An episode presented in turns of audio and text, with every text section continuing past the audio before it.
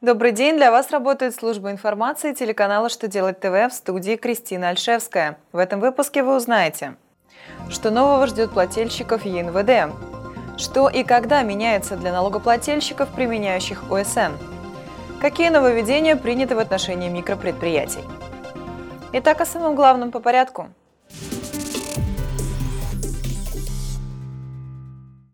ФНС России работает над поправками в декларацию по ЕНВД.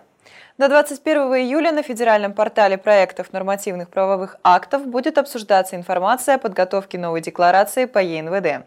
Новую форму хотят запустить в декабрю 2016 года. Как сообщает налоговое ведомство, поправки необходимы в связи с тем, что с 2017 года предприниматели на ЕНВД с наемными работниками смогут уменьшать налог на фиксированные страховые взносы, что платят за себя.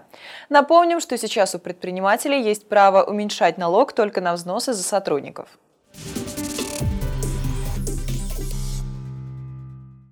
Применять упрощенку смогут большее количество компаний. Такое право с 2017 года появится у организаций и предпринимателей, чьи доходы за 9 месяцев года, в котором компания подает уведомление о переходе УСН, не превышают 90 миллионов рублей.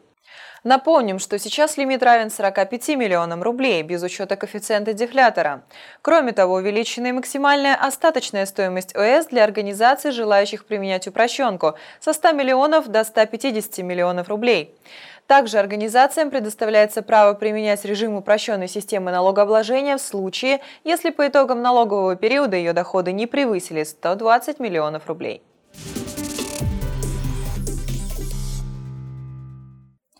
В Трудовом кодексе Российской Федерации появилась новая глава, регулирующая труд сотрудников микропредприятий.